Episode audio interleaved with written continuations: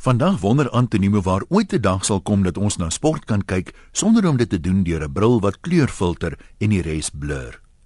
Is daar mense wat net rugby kyk en dit geniet sonder om tog so intens bewus te wees van die speler se kleur, of is ek die enigste ou wat agterna nie kan sê hoeveel wit, bruin of swart spelers op die veld was nie? Ek hoop regtig dis 'n geval van die minderheid leë blikke wat die meeste geraas maak. Geraas soos hierdie wat ek op die sosiale media en koerante se webblaai raak gelees het na Saterdag se stryd op loftes. Ene Kobus en 'n paar van sy trawante voel dit was te verwagte dat die W P Saterdag teen die Blou Bulle sou verloor omdat hulle nuwe afrigter glo te veel quotaspelers gekies het.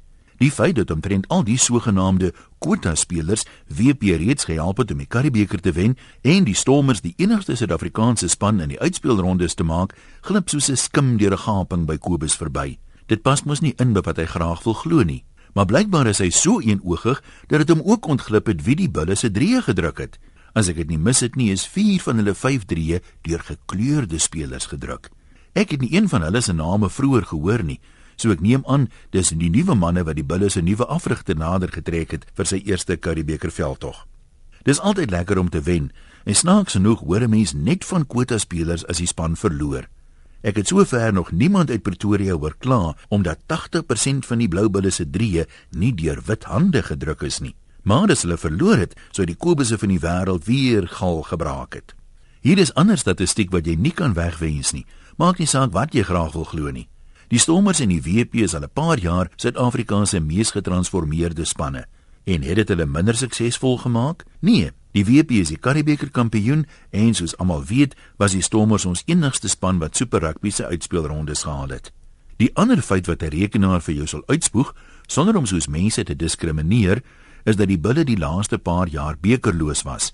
Toevallig was hulle ook nie uitblinkers op die transformasiefront nie. Saterdag het hulle mees getransformeerde span in 'n ruk die vloer met W P gevee. En skielik praat almal van die nuwe jong helde wat met hulle aanskoulike rugby die skares gaan teruglok loftes toe. Sê ek daarmee, hoe meer gekleurde spelers jy kies, hoe meer wen jy? Nee, natuurlik nie. Maar wat ek wel vra, is hoekom ons nie 'n slag kan wegkom van die kleurkwessie af nie. En as jy regtig nie kan nie, wees dan ten minste konsekwent. Sê dan, jou span het verloor omdat jou wit loskakel takties vrot geskop het, die wit haker met 'n geel kaart gestraf is of die witste drie strafskoppe afgestaan het, of wat julle deur die wit ref verneuk is. Toevallig was dit die witste Springbokspan in jare wat die eerste keer ooit teen Argentinië verloor het. Maar hoeveel wit ondersteuners het dit agtergekom? Mag die beste span wen altyd. Groete van oor tot oor en 'n kleurvolle dag vir jou. Antoniem.